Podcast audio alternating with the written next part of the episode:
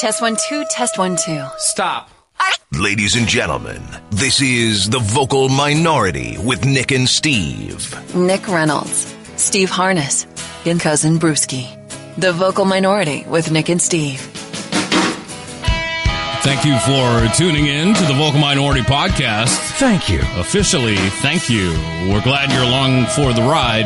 Uh, you tuned in for another great episode. That's a promise and guarantee. The vocalminority.net, our webpage, where you can find our socials, you little bastards.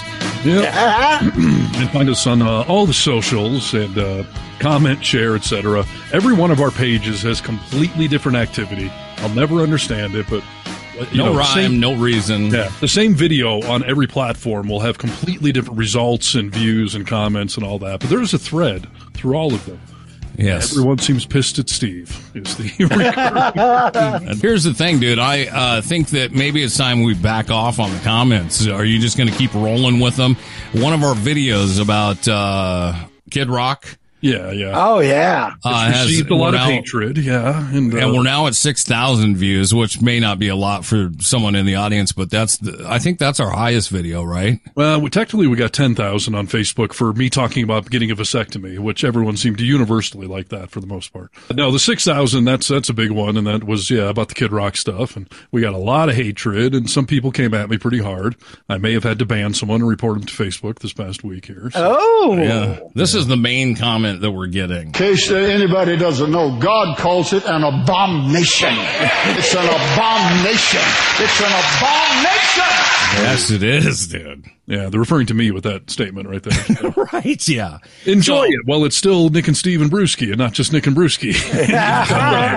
Which leads me to say, be careful, Steve. Well, it's a tough thing because Nick had said maybe we should dial back on the commenting, but it's tough. Like I don't want to be bullied into submission or anything. Exactly. I also don't want to get anyone in harm's way. Someone may think, you know, that Steve is Nick and punch him in the face. So- But the thing is, is that this is a virtual room where a guy runs in and makes a heinous comment and then you're defending it and they've already left. Like you're not being bullied into anything.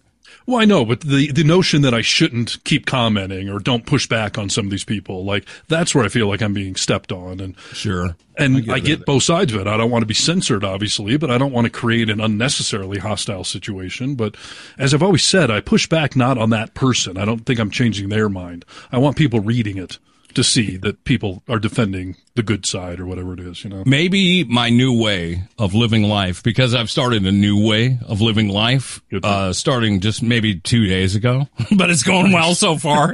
Listen, uh, I am going to tell you that Yeah. anytime I go into something, whether it be my work day, whether it be a conversation with one of you, I will ask myself, what do I hope to get out of this?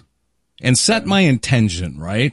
Uh, I did it this weekend with an event that I went to and it, it worked out great for me. I've done it a few times with going into conversations of like, what do I hope to get out of this? So ask yourself when you comment back, what do you hope to get out of it? A laugh from myself.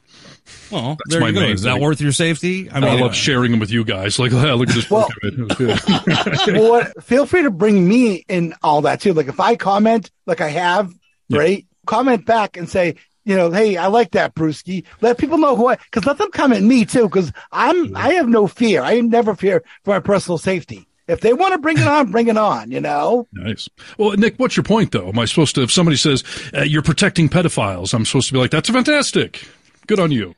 no. What is your point? I'm, I, I'm almost wondering, is it worth it to say anything? To that person, no. But to everyone else reading is yes. And as we've talked about, more, the more we interact and comment, the more views we get and the more loyalty we'll get from the people that agree with us. And that's Fair what we're trying enough. to build. I'm right all now. for it for the Yeah. views and and you know people joining us, but that was my question of why and what you said makes sense. I mean, I I guess I was viewing that you were just saying it back to the person who first you know said whatever they No. said. I mean, literally I am, but no, that's not the real point. All right, that's fair Talking to a enough. wall, obviously. I get it. Dude. My favorite one, perhaps. I mean, I've had so many favorites, but someone this week was like, "You guys are part of the liberal media cabal. You're well financed through Hollywood and the Jews." And My Boy, reply was, "Boy, do I wish that was true." Can you give me the contact number for the liberal cabal, please? I remember that. they, I think they haven't gotten my check sent to the right place. Right? Please, George Soros, fund us. I mean, we can prove it's not a real thing because no one's funding us, and we'd be prime for it. So. Yeah, we're ready for it. We're in need. So Yeah, we make some know, calls. However, this does lead to the question of yes, what what if someone found uh, your old buddy Harness and I was no longer on this planet? And Well, You let's know. not even joke about it. I I struggled for many many years. I don't like the topic of death. I personally have I've got a whole bunch of hangups with it. I just the finality of it and yeah, just I I, I don't deal well with death. So, and I've I've said this to Nick before over the years. When somebody calls me or when somebody posts on Facebook, you know, grandma died, my my brother died, like when somebody publicly or personally tells you, I've just had a death in my my circle. I never know what to say. I feel like there is nothing you can say, but you, I think, have to try to say something. But Right. I have always struggled big time with the concept of what do you say? a lot of people are in the same camp as you. I mean, uh, my wife Rachel, uh, we always have the conversation if something happens like this and we're together and I say something to someone, she says, you always know what to say. Like I, I never say, know you what to say. You seem much better at it than I am. You always have something good to say. Uh, straight from the heart, dude. I mean, uh, this is what I want you to know. I mean, depending on who it is, obviously, if it's you that lost somebody, we're going to have a deeper conversation. But if I come by a stranger or, you know, an acquaintance, I might just say, Hey, uh, you know, I, I just wanted to let you know that I'm, I'm thinking about you and, you know, I'm a phone call away. You want to chat or whatever? I'm just, I'm with you. And Okay. that, it has to be, that's it, really. He, I'm here for everyone you. knows you're sorry. Right. Well, yeah, but Yeah. what is that person hoping to get from me commenting? I'm sorry for your loss. Uh, now I feel better. Like, obviously, you're not. It's. Are you just placating someone? Do you just say something to say it? It doesn't even matter. You just get points for trying. Like, That's how I feel. Uh, as, as someone who has been through grief, and I think we all have, but as someone who has lost somebody and been through grief, this is my experience. When someone says like, I'm so sorry. Like, I get it's coming from a good place, but that's about the most basic thing you could say to me anyway. Like, uh, obviously you're sorry. And now I feel like I have to comfort you, right. you know? And did that person just lose points in your mind? You're like, duh, I know you're sorry. Like that's so now have I done harm by comment? No, I think everyone, you know, it, we know, everyone knows that it is, it's a tough situation to be in. Some people are better at it. Some people are really uncomfortable with it. But ask yourself, I mean, I suppose, what would I want out of it? This is one that always gets me is that I read a long time ago that when somebody goes through something, instead of saying like, if you need anything, you let me know. Because now I've put another chore on your list Right. of already long things to do and you're not going to do it. So either you say, Hey, I'd love to bring, you know, the family a few dinners or whatever, you know, uh, if I can, you know, make any runs for anything for you. I, I'm, I would love to do that and try and take something off their plate, but don't say I'm here for you. It's hollow. Yeah. What about if it's a uh, a more distant friend, somebody from high school, post grandma just died? Do you have a standard sort of nice thing to say that's not too deep? But It's exactly, dude. For those people that I usually just say, Hey, I'm thinking about you, man. I, uh, you know, I just want to let you know that Rachel and I are thinking about you and, uh, always available for a chat. Leave it there. yeah, Brewski, thoughts on the topic Well, yeah, before I tell you if you're all right or wrong or not? I always just go with like Nick says, do something from the heart. I try not to sound cliche, but also I don't think about it. I just kind of say what I'm feeling at that time and express my condolences. Nick's lost people. I've lost people. We've all, we know about this from our old shows. And it's, you hear a lot of the same stuff from people over and over again. Sure. But I, th- I think sometimes, even if someone says something that sounds like something uh, everyone else has said, if you know that person, you know they mean it. Like there Sure, are some it's, people it's that, all coming from a good place. Right. I mean, no, no, you but I mean, there was, a, but there are some people though who may not have the right words, but no matter what, they feel good. And then, and then the other people, you know, they're just saying it just to say it. Right. Sure. Yeah. I usually say something stupid like, I don't know what to say. And then I go on to say 10 things. Let me write a paragraph now. Yeah. You're not at a loss for words. Let me run a few things by you. You tell me which one is best. Well, I think, Right. but I yeah, think, here's three but I think- choices. you circle one.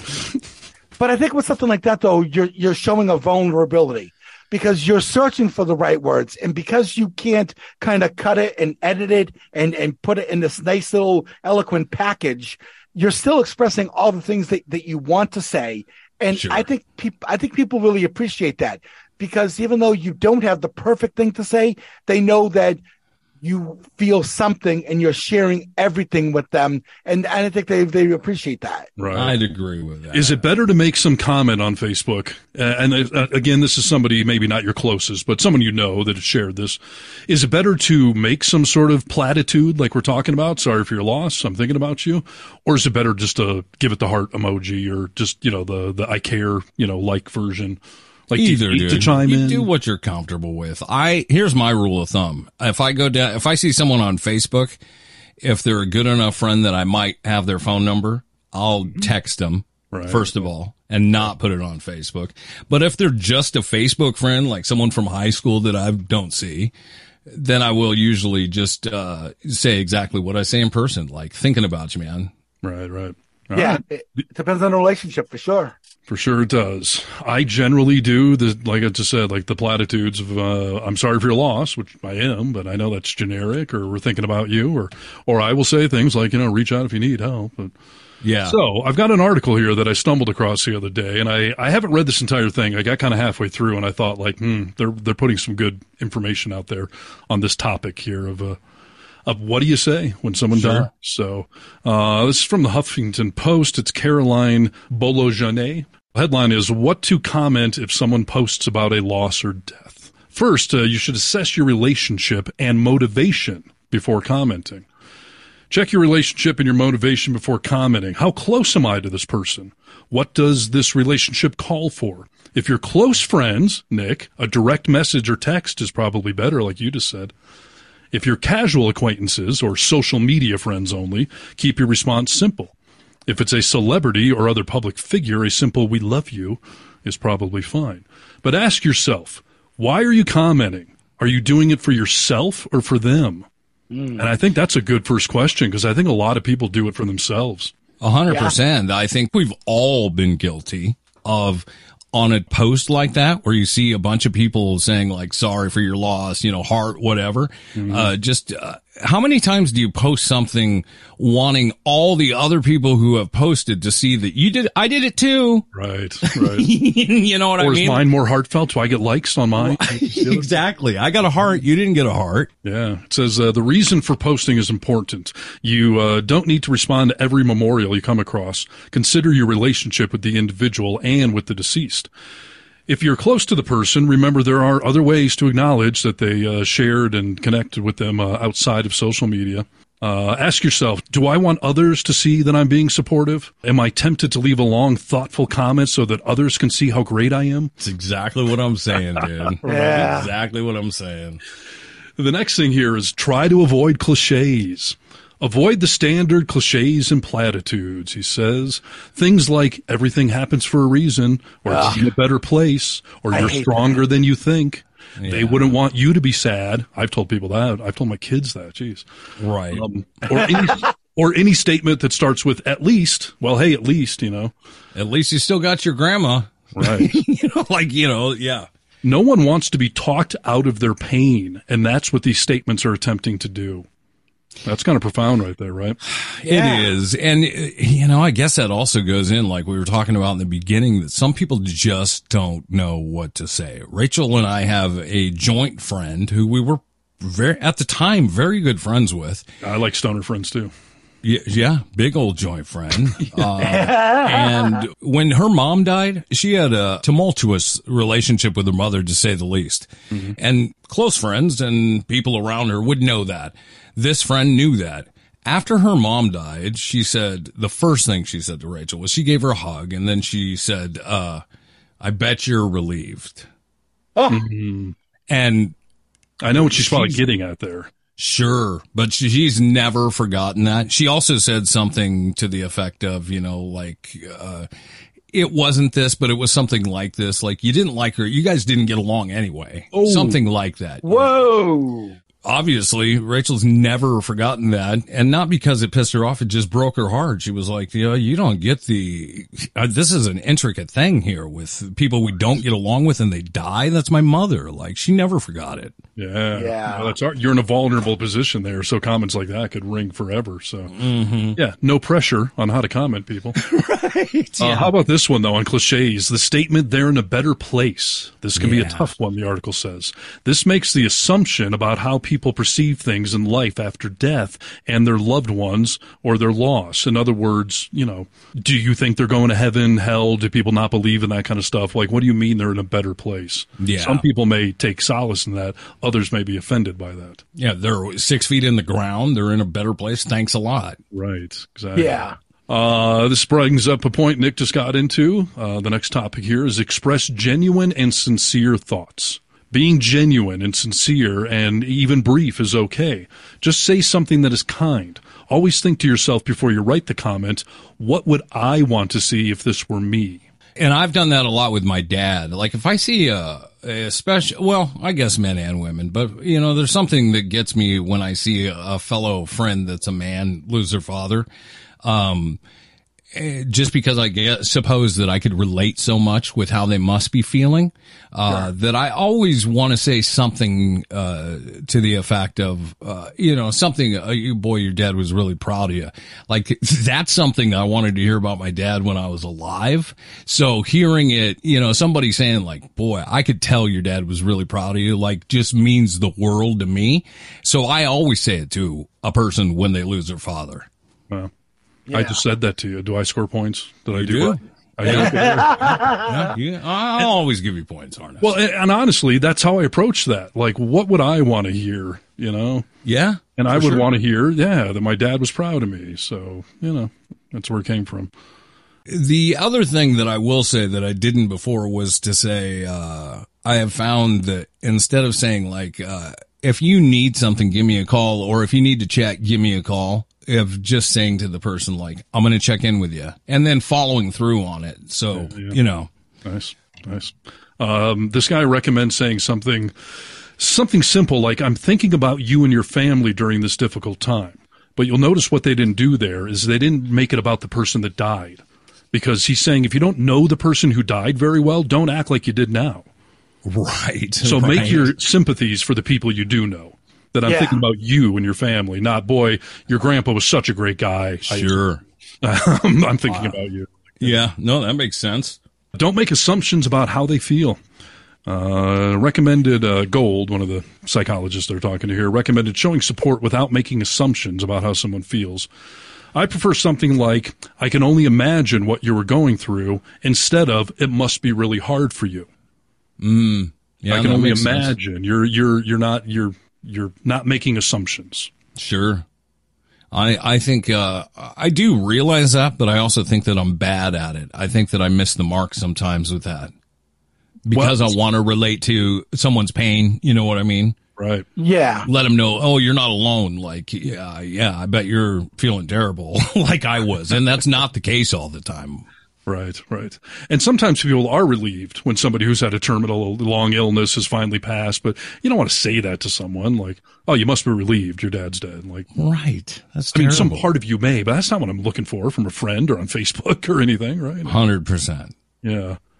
Um, here's an interesting one. If somebody had a long, painful illness, avoid statements like, at least they are free from pain now. Now you can move on with your life, or at least you had a chance to say goodbye. I've heard the Yeah. chance to say goodbye one. That seems like a nice thing to say, but uh, this article is saying uh, this makes assumptions that their death eliminates a burden, or that saying goodbye and preparing for death was a somehow a consultation. I don't. I don't think your- you're saying any different. I mean, you're not saying like you. Well, you got to say goodbye, so that was a lot better. You're just saying like focus on that fact that you did get to say goodbye. And I'll tell you what, I loved the fact that I had the opportunity to say goodbye. Right. You know, even though it was hard, yes, but I love the fact, you know, Brewski, not so much. Like there's other people who don't. So there is something in that that, yeah, that is a good thing to focus on, I suppose. Well, you mentioned before on the show that you have a relative who said, I don't want to say goodbye. I don't want to be there at the time of death. So if I Yeah. generically say that to that guy on Facebook, well, at least you got to say goodbye to grandpa. I may piss the guy off or make You're him feel right. guilty or bad that he wasn't or didn't want to say goodbye, you know? Yep. Uh, the next one is share a memory.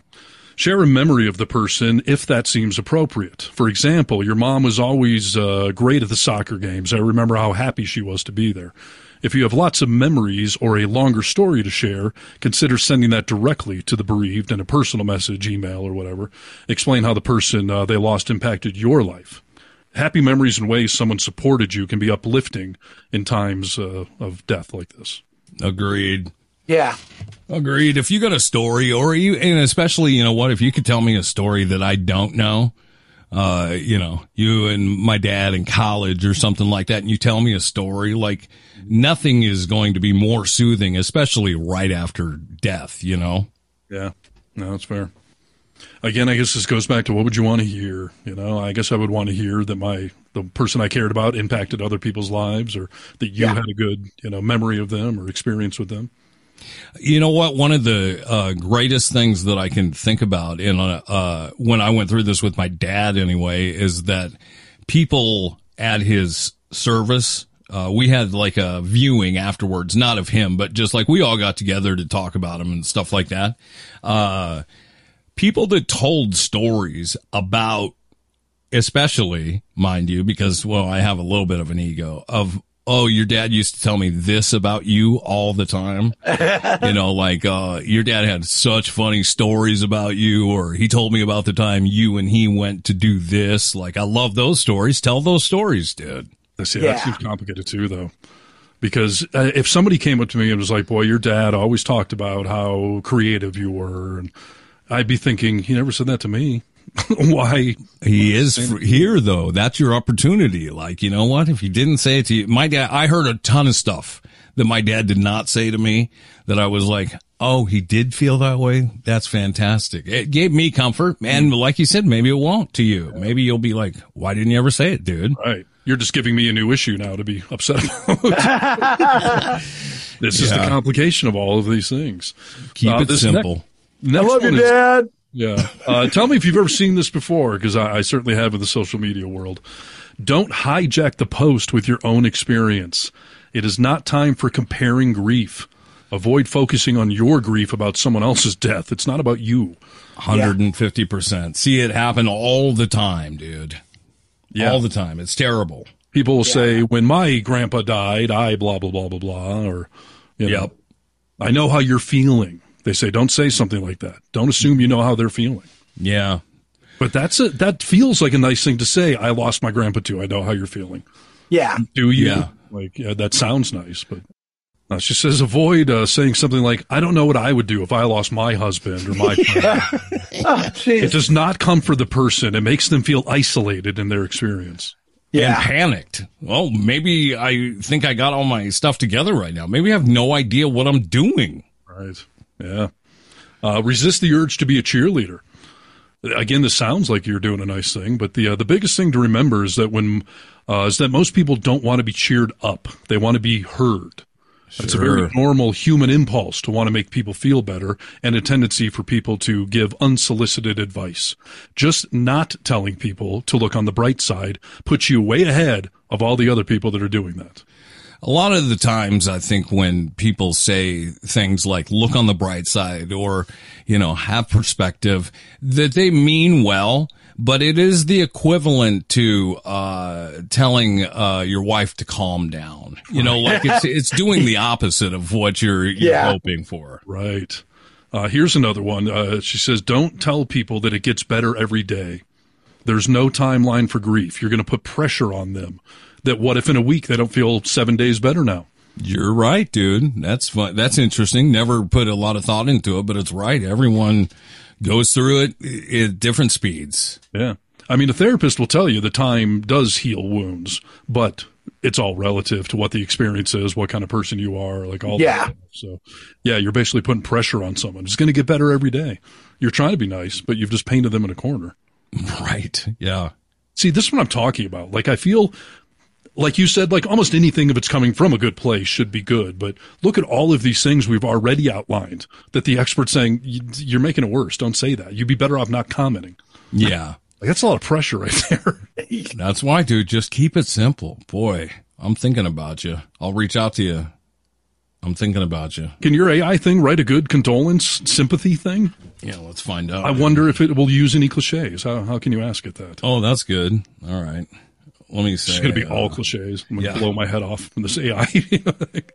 write a condolence letter for someone losing their father without using cliches. no pressure there, Robox. Hopefully you could do it. I may have made it too confusing for him or her. I think this this is a work. lady, dude. I don't know why you keep calling it a him. I can't even begin to imagine what you must be going through right now. Losing a father is never easy, and I know it must be particularly difficult to come to terms with this loss. Your father was a remarkable man who lived an extraordinary life. I have heard so many stories about his kindness, his humor, his strength, and his unwavering love for his family. He touched so many lives in so many positive ways, and his legacy will continue to inspire us all for many years to come. I hope that you find comfort in the fact that you are not alone in this difficult time. You have the support of your friends and family, and we are here for you in any way we can be. If you need someone to talk to or a shoulder to cry on, I'm here for you. Please know that my thoughts and prayers are with you during this difficult time.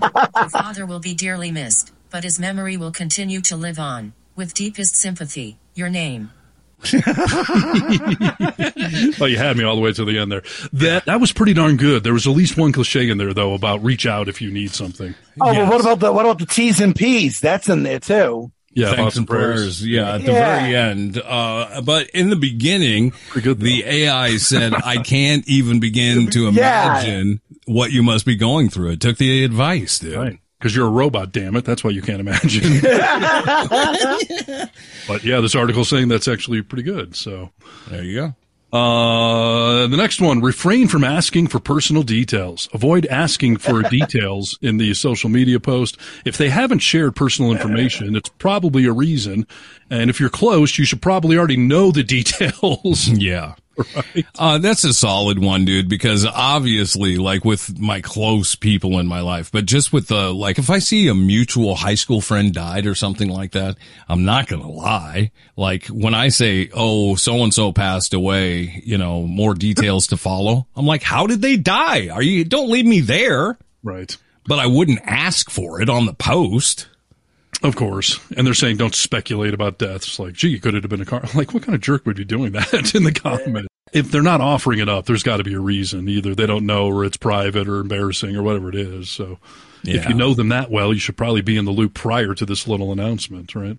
Yeah. I, I'd like to share a little experience that we had when my dad passed. We had worked together at this company here in in, in town, and my dad had this, this assistant who worked with him in the receiving department. This guy named Pedro. My dad wasn't well, and work wouldn't let him come into work anymore. At one point, Pedro came by the house with his pastor and that sort of thing. Although I never knew the guy to be particularly religious. A couple of weeks after my dad passes, Pedro comes by the house and talks to my sister, and my sister says, Pedro came by the house. And I said, Yeah. He asked about dad's will. And I was just like, Okay. He said that dad told him that when he died, that he was going to leave Pedro money Oh. out of his life insurance policy. Oh, boy. And I was just like, Well, that'd be news to me. That's not something dad mentioned to me. And I could see my dad saying, Pedro, you're the greatest. You know, I'm going to leave you money when I die. You're in my will. Yeah. Yeah, that sort of thing, right? But this guy actually followed up several times to say, "Hey, did Jay leave me money in and his and his Wow. Yeah, Dude, that he is came- so disgusting and sick. Like if that, if your dad would have left him money, he would have been contacted by You'll be notified somebody, eventually. You know, Don't worry. yeah, like Yeah. that is so creepy. I'm sorry that happened, dude. That's awful. Can you imagine? It came by the house even to, to follow up, like, "Hey, uh, whatever happened with uh, Jay's life insurance policy? Did he? Why don't you not bend over and I'll show you? yeah, I know. Can you Oh my that? gosh, dude, I Oh. cannot. That's the first time I've ever heard that happening with a death. I worked with a guy, and he wor- we worked in the same building. He was in the other end of the building with my dad. And then he then he started saying, "Well, uh, Jay said that he had all this money saved in a you know a savings account, and and that sort of thing. And you know, he said he's going to leave me some money. Uh, if you haven't got anything on his life insurance yet, could you give me some money out of that? And I'm oh just my like, God. I'm glad I wasn't home because I would have thrown him out on his head. Why don't you just come over to his house and pick a vase or something? Like, I mean, Yeah, I mean it's very insensitive. That is creepy, weird. Yeah. yeah, Yeah. I wish you were there. Take a hike, Pedro. Take, don't come back. Yeah. Not surprisingly, after that that that last time, and when he didn't hear from us, we never heard from him ever again. So. You should put a penny in an envelope, dude, and be like, "This is, you know, the lawyer sent this. I don't know what's in there, but here it is, Pedro. It's what he left for you." funny and terrible.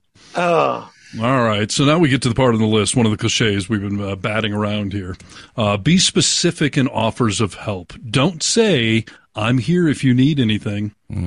Not because they don't need things, but because you're putting it on them to figure out, well, what do I need and who who's going to do it, and then reaching out and ask you a day, a week from now, hey, I do need this. They don't have the energy or capacity or interest to do any of that effort that you've now put on them.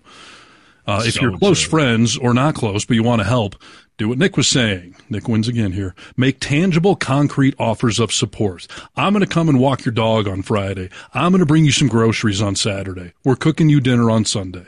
Yeah, Uh, The last thing on the list here is um, when a close friend or relative experiences a loss, your social media comment is far less important than all of the other things you could do for showing up for them. Focus on real life actions you can take, whether it's attending the funeral, sending flowers, visiting their house, or helping out with logistics. Show up in real life after your social media comment. Don't just leave it there. Good advice. Again, this assumes there's a level of closeness. This is not the high school friend that lost their grandma. sure. But uh, yeah, Yeah, how do you feel about that one? Uh, only because I know that uh, funerals not only just murder your soul, but they make you feel very uncomfortable. So, how do you feel about it? Uh, about what? About going to a funeral or? I obviously know that if I asked you to go to my dad's funeral, like you would have been there. But I mean, for just people that you know, like, are you going to automatically say, "Oh, it'd be nice if I followed up and went to the funeral"? That's a tough one. I don't feel, you know, you and I got invited to a funeral in Seattle when one of our friends' dad died, I think it was, and I showed up because he asked me to be there, but I didn't like that he asked me to be there for him. Like I wasn't going to reject his, uh, you know, request to be there, but I've skipped a lot of funerals for people I know because I don't want that to be my last memory of them, and I have different ways of getting closure or saying goodbye. So it's a little weird. I wouldn't, I wouldn't put that on one of you guys of like, sure. No, I- Saturday. I know you'll probably be there, but I'm not going to expect you to or ask you to be there because Yeah. I don't know. I mean, maybe if it was a shocking death, if one of my, if somebody very close to me died all of a sudden Sure. unexpectedly, I might tell you like I need your help. Like I can't get through this. So, Yeah. but Yeah. um, that's it's a lot to ask for somebody you know to come to my dad's funeral or whatever it is. See, and that's something to keep in mind because you and I are so different that way. Like, obviously, I don't like to go to funerals, but they don't bother me like they do you. Uh, so it's, that's something to keep in mind, uh, to say like, oh, I shouldn't, you're more than welcome to come if you would like to. Maybe that's how you tell people, you know? I'll tell you, I don't know what this means, if this is a sick and twisted side of me or what, but yeah, I'm not a fan of funerals. I've been to a few, but at my grandma's funeral and at my aunt's funeral, I spoke. Like I got up in front of the crowd and told the story. Sure. And I, I don't think enjoyed is the right word, but it, it meant something to me to get up there and to, to tell everyone, to share a story and be relatable. Um, hundred percent, dude. I think that's Yeah. I think that's the greatest way that people can pay tribute to those who have passed on hmm. is to be able. And I realize that a lot of people, you know, cannot get up and speak. Whether they're going to feel like they're going to be crying all the way through it, or if they're just so nervous to talk in front of people. I get it, but if you have the ability to do so, I think it's the greatest tribute and way to send somebody out is to have a room of energy of people that love this one person who left and to have conversation and, and laughter about that is, I think it's the greatest thing you could possibly do. It's interesting. Part of me feels selfish, like I'm, I'm good at public speaking, so like, this makes me feel more comfortable. So I'm going to get up here and tell a story. No, I think you should feel grateful that you were the, uh, you had the ability to do it. So you did it. Yeah. Well, do we all feel better or worse about comments we've made in the past, or do we feel more equipped about how to uh, make comments in the future? We've all made mistakes. Yeah. know, I've, I've made mistakes, but yeah, I try and be mindful of it for sure. And maybe this article taught me a few things. So if one of you experiences a loss and I'm like, hey, it could have been worse, and uh, you know, I'm gonna call me if you need me, and uh, hey, does he uh, is Ryan that well? Like, will you see the humor in what I'm doing? It depends, dude. It depends if it's a great uncle or if it's, you know, a parent. Yeah. Uh, it is a complicated topic, and that article gives me anxiety in some ways because there's so many things they pointed out that you should not be saying that people naturally want to say. So now I think that's almost the better list. Like, just don't do any of these things, and whatever else you say is going to be a bonus. The one I found most interesting on there that I have never done before, if I see someone acquaintance at the smallest acquaintance, if I see that they've lost somebody, I always say something. I didn't ever know that it was okay to just move on and that it may ring hollow that I even do say like thinking about you, you know. So I will do that from now on. You know, no skin off my back. All right, let's uh, let's completely switch gears here for the next topic. Uh, we talk a lot on this show about cancel culture and snowflakes and all that things. And, uh, we had talked uh, an episode or two back uh, about things that were commonplace 60 years ago, closer to when Brewski was born. That- Well, I say that for context because you got to think when you were born, some of these things were commonly held misconceptions, like putting an ice pick through somebody's eyeball was a good way to lobotomize somebody or All right. Yeah. cure them of some ailment. These are uh, 19 things from the 80s that would get you canceled today. Let's see if we agree or disagree. Nick Reynolds, you might not like this first one here. Uh, right. smoking indoors. Back in the 80s, it was common to see people smoking cigarettes inside, even at restaurants and bars. Today, most countries have uh, strict regulations prohibiting smoking in public places. I miss it, to be honest with you. Well, let's just talk about that, Brewski, because uh, while I understand it, for the first four or five years that it happened, it really bummed me out. And when I went to a red state and was still able to smoke inside, I thought, this is awesome. Not only because I don't have to go outside to smoke, which I hated for the longest time. Now I think of it as, you know, kind of an opportunity to go out and be with like-minded people. Uh, but it's an atmosphere, is it not, Brewski? Smoky bar, hanging out, Yeah. the jukebox playing, like the, it's the whole atmosphere of, yeah, we are Americans. Let's in this bar. We're going to drink and we're going to listen to music. Like it's a whole vibe, right? It, it, it absolutely is. It is. Dark, smoky dive bar, drinking Yeah. stiff drinks. I Whether was you're at a jazz for- club or whatever, you know, like nice Yeah. smoky jazz bar. Some like Chet I'm, Baker going on. Yeah. I'm all in for it. Heck On yeah. one level, I feel bad for you smokers. You guys get taxed and you have to go smoke outside. Like it's a legal product. Yeah. But then again, it's completely obnoxious that you can smoke next to me in a restaurant. And I get it. But we do it in the, uh, you'd be surprised. I mean, well, this may be not the same for people who don't smoke, but you'd be surprised how casinos, the equipment they have in them now to suck the smoke out of the casino is fantastic. Even I, as a smoker, can be in too smoky of a room.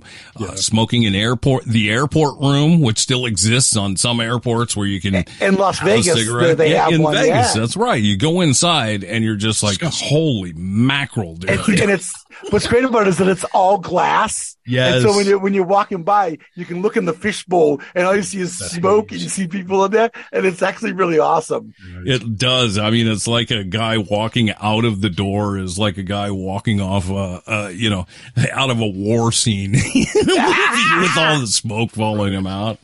I'll tell you, there's some casinos around here that do have the modern filtration systems, and some of them, I don't know, don't seem to work very well at all. Depends the volume of people smoking, right? Sure. Some of these casinos clearly are the smokers' casino, um, but even the ones that do it well, when I go into them with my kids to go to a restaurant or see a show, everyone, as soon as you walk in, the kids will comment like, "Oof, you can smell those cigarettes," and Well, Sure. Yeah. Steve, I mean, you're not going to get rid of it totally. Right. and Well, I'll tell you I- too, I hate coming home from a, a night out at the bar where I'm having a great time, but I get home and I'm just like, like my clothes reek of cigarettes. It is disgusting.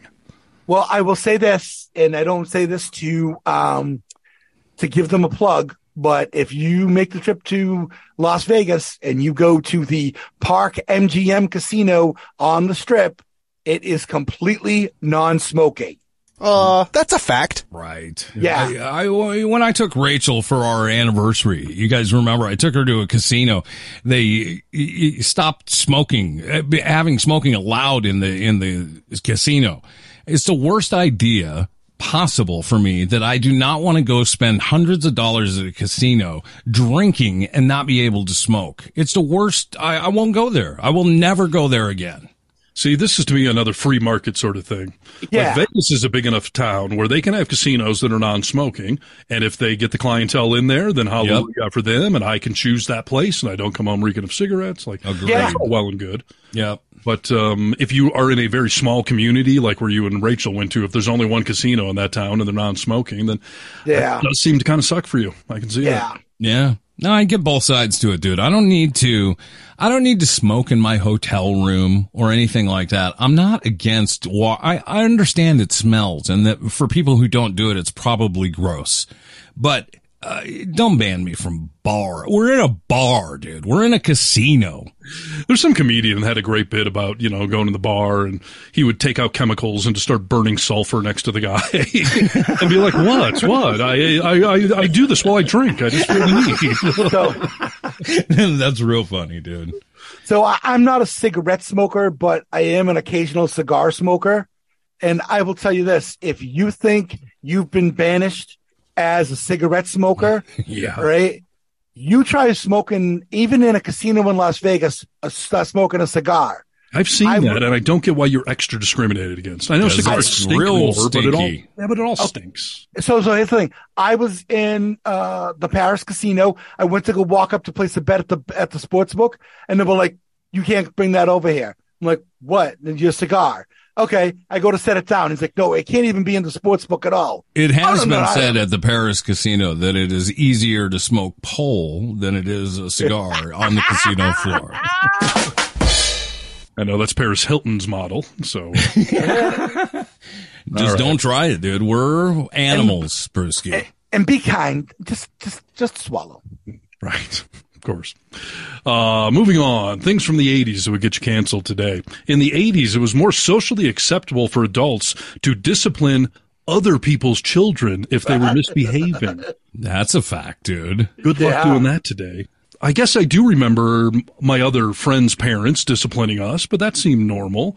Uh, physically, Oh God, no! I mean, my parents would have gone and broken someone's arm, but um, to, to just you know to be yelling at us or admonishing us or or even punishing us, like you know, no TV for the rest of the sleepover or whatever it is. Like, yeah, I mean that seemed commonplace. And I recently had to bring this topic up. Uh, I got to meet Dottie's kids for the first time. And I had this conundrum of like, where's the line? Like, should I be telling these kids to do something or not do something? And, you know, how do you figure that out? And, and I did asked you Dottie- have the conversation? yeah, she said you should treat them like you would treat, you know, your friends' kids that are over at the house. Like whatever level of discipline you would do to them, do to my kids. What do you like? Which- about? That was a good answer. I don't get it. Oh, I think that's vague as hell, dude. I Yeah, mean, uh, exactly. Really? How, how do I treat my friends' kids, dude? You just want me to not discipline your kids. Well, if you I should have had, experience with that already. If you've had kids for 10 or 15 years of life, how do you handle when their friends are over? And yeah, how do you do it? Yeah, I guess so. Yeah. How do you do it? I, I stop a, sh- a notch shy of how I would talk to my kids, but I have no qualms of being like, no, no, no, put that down. Like, no, that's, no, that's mine or take that outside, you three. Like, no, get out of here. That's the same level you'll give to Dottie's kids right now? Yeah, yeah. I mean, that was her advice, and I've Yeah. only met him once, but I can already feel a, a, an ease with that sort of thing of like, Oh, good. as long as I'm not, because I would never scream at my kids either, but it, it's okay to sort of be a, a, a responsible adult and say like, don't run with scissors, kid. Sure. Uh, but you shouldn't be putting them over your knee and spanking them. No. you know, I mean, Yeah. Uh, I, wouldn't do it get spanked by a friend's dad when I was in, in the eighties. Uh, a friend's dad spanked me. And how did your parents handle that? I bet went your dad home and told him, and my dad was on his doorstep in, you know, three minutes. So, Yeah. yeah. Yes, exactly. Yeah, there's a, there's gray shades of gray in there. I think it's okay to be assertive and firm. You don't want to let them run all you know run wild over you, but yeah, you shouldn't be punishing them. I'm taking your phone away, kid. Like that's not your place. Light spanking is okay. Uh, with the mom, maybe, but not. Right. You know what? This is my rule of thumb, and I probably don't have a leg to stand on because I don't have kids and I don't have a girlfriend with kids. But I would say, uh, I would just say, uh, listen to your mother.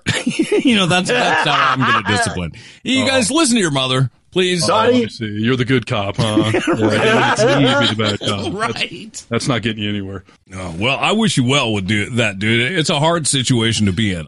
As we talk through this, I think the probably smart way to do it is, you know, if the kids are fighting, you get in there and break them up, but then you got to call for backup from the other Yes. guy.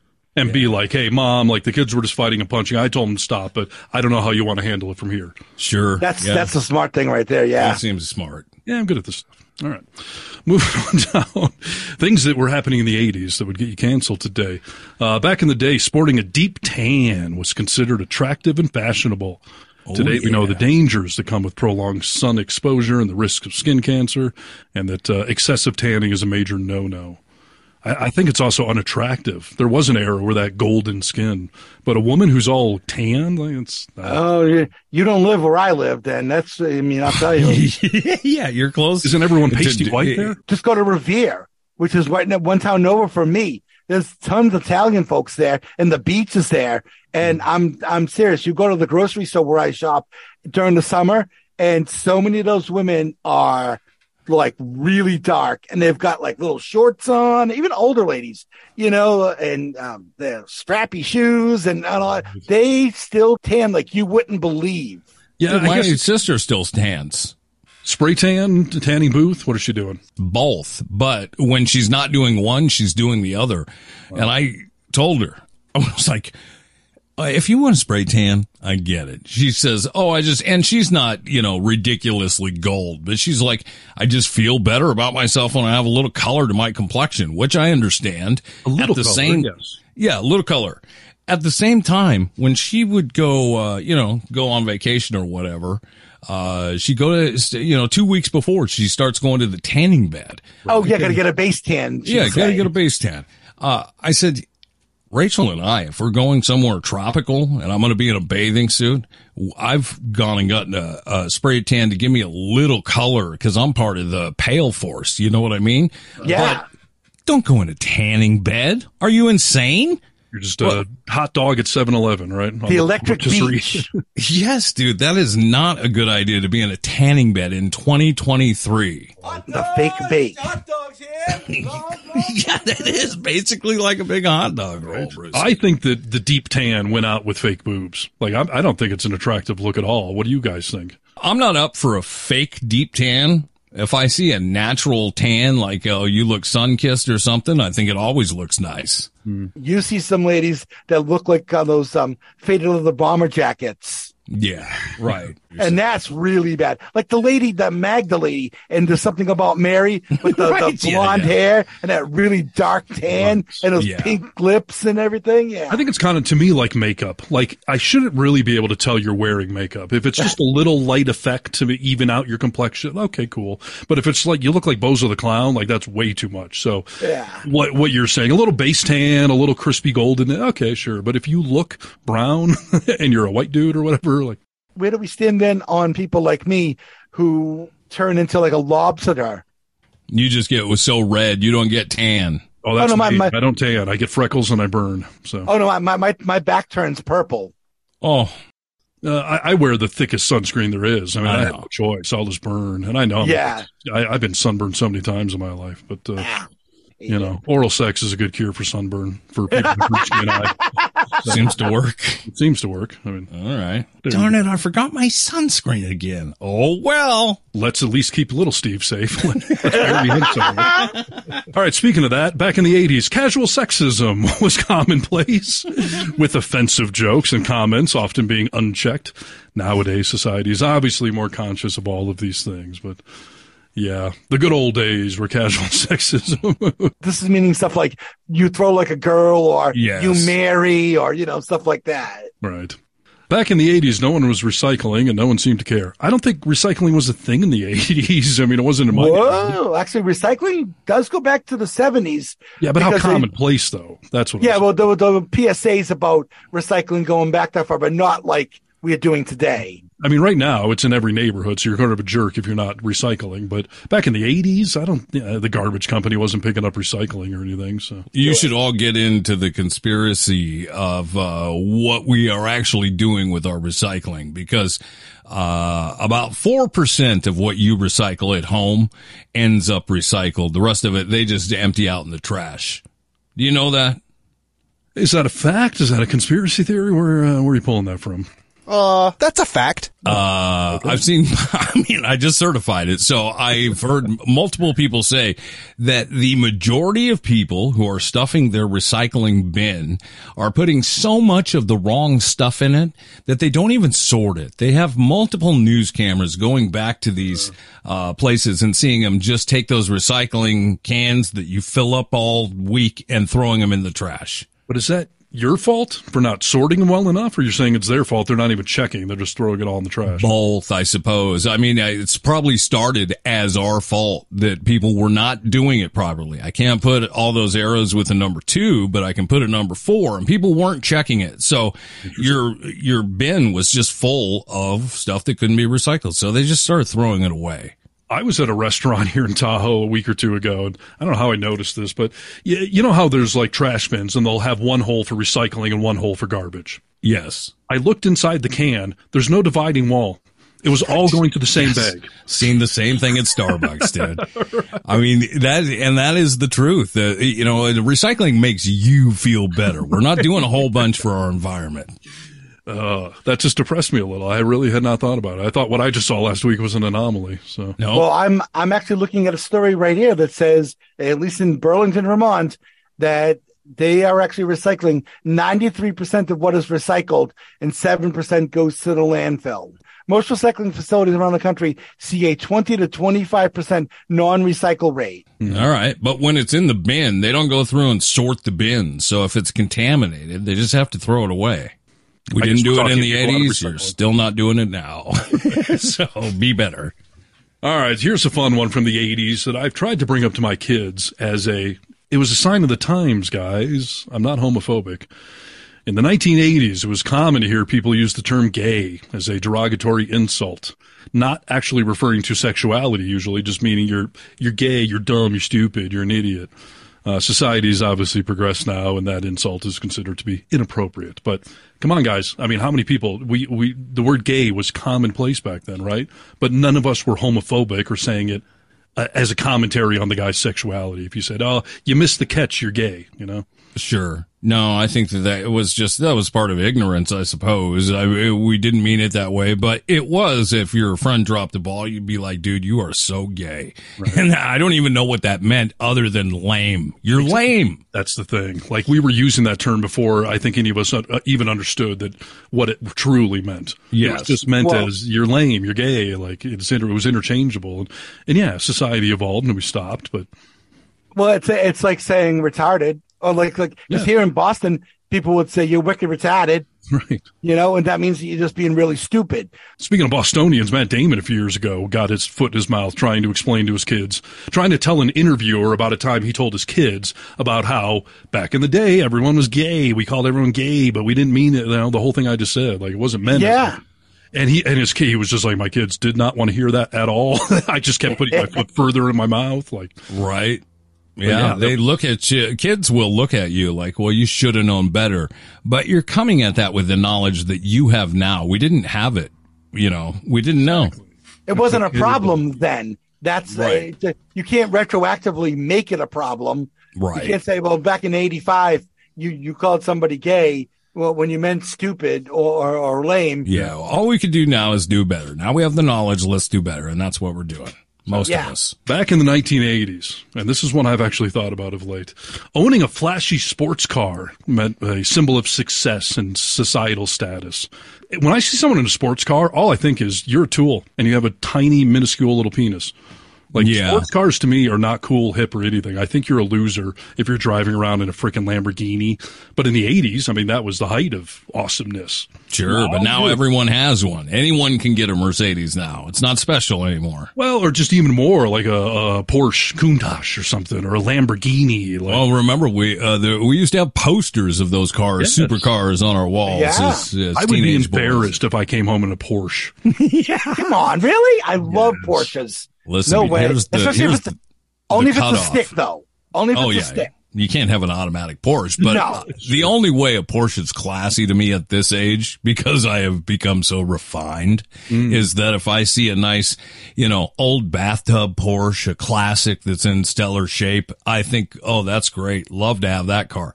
You know, there's some classiness to a Porsche, I guess, still, but how about like a Lamborghini? Like something just truly over the top. Don't you think that guy's just a gigantic tool?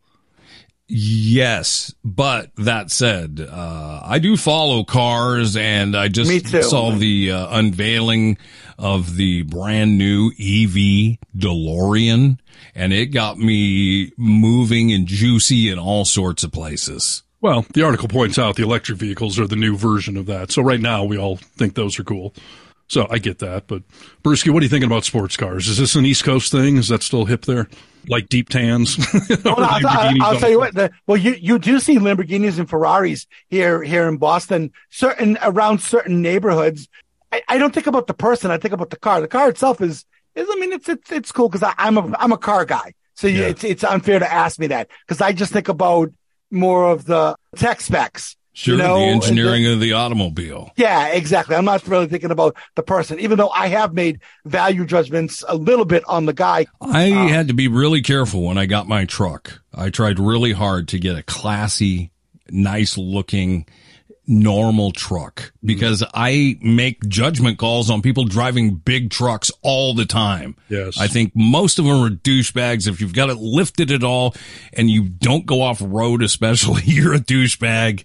Uh, so That's yeah, another I- little penis thing. Like that's when I when I see dudes in big lifted trucks, I just think you've got nothing down south, do you? It, it depends. I mean, if they actually are off roaders, and you can tell if somebody's an off roader or not. Of course. You know, like like their, their truck is dirty. That's um, if you're using it for practical purposes. I've been Yeah. in San Francisco and seen people in lifted trucks. Like, yeah, come on. Although, can, can I just tell you that I am so over, and I can't stand both Priuses and the other one that I really can't stand are those effing Subarus, like the Outbacks and all that. I just they're everywhere. Good God, I just can't. I mean, that just that screams to me, and I don't care how this sounds. That screams to me, I'm a lesbian. well, it is the number one car with lesbians. Are crossover SUVs like that? Are they huge in the East? Because they're all over out here. I drive one. kind of people like four wheel drive here, obviously because of snow during the winter and all that sort of thing. Yeah. But most of those folks aren't using it for other than winter driving. They'll drive it all year round, but they're not going off road. They're not going camping in it. It's like the style of it or whatever. It's cool. yeah, yeah, Yeah. Or you know what's big around here too are like Land Rovers, G wagons. You drive a G wagon that's an that has an AMG engine in it. Oh my God, you will just I oh. I drove You- one, Brewski. I know you- exactly what you're saying. Brewski just You- you- dribbled you a little really- out of his pants. Or, dude, you you just barely touch the pedal on that thing, and the tire starts spinning. That's how effing fast it is. sure. And it How much feels, are those things? 80, 90 grand? 120, I- uh, 130. more than that. But you know what though? If you got the money, God, it feels so good. Just touch that pedal and smoke those tires. Dude, let me see your hands. Uh, I Right? can't. Come on, stop. I, I, I'm- I'm I gonna- need I'm to see gonna- your pants immediately. I can't believe I'm doing this with my pants off. I can. I can see. I might have to go to McDonald's after this.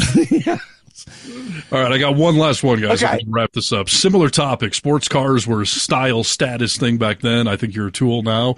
Back in the 80s, fur coats were all Oh. the status for women. I remember my sisters when we would go out to a, a big fancy dinner or a family event, they had these special fur coats that they would take out and wear. oh yeah.